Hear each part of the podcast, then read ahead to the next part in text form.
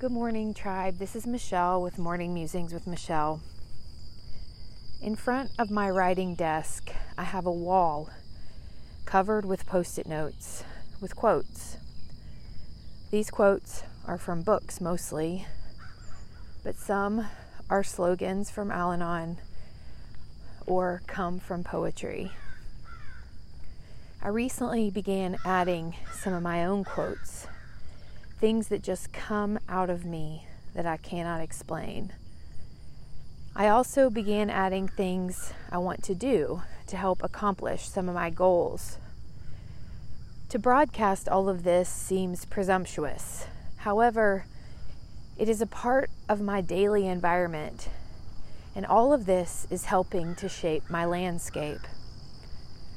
Sometimes my mind wanders as I've shared before, and it's a struggle to focus on just one thing.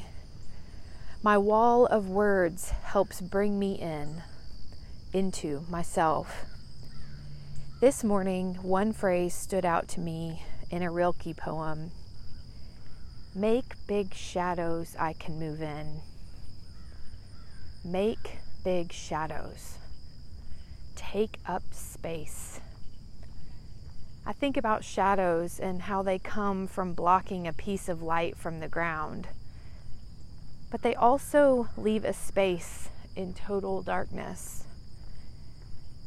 Can the mo- movement of the Spirit happen in this dark, unobstructed place?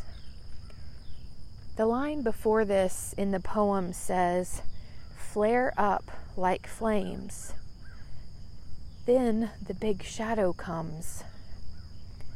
Let everything happen to you, beauty and terror, it continues. Big shadows. Create this space to observe and notice a higher power working and moving in our lives. Here lies the challenge. I've heard the phrase shadow self the dark parts of us. Maybe this is what this poem is talking about.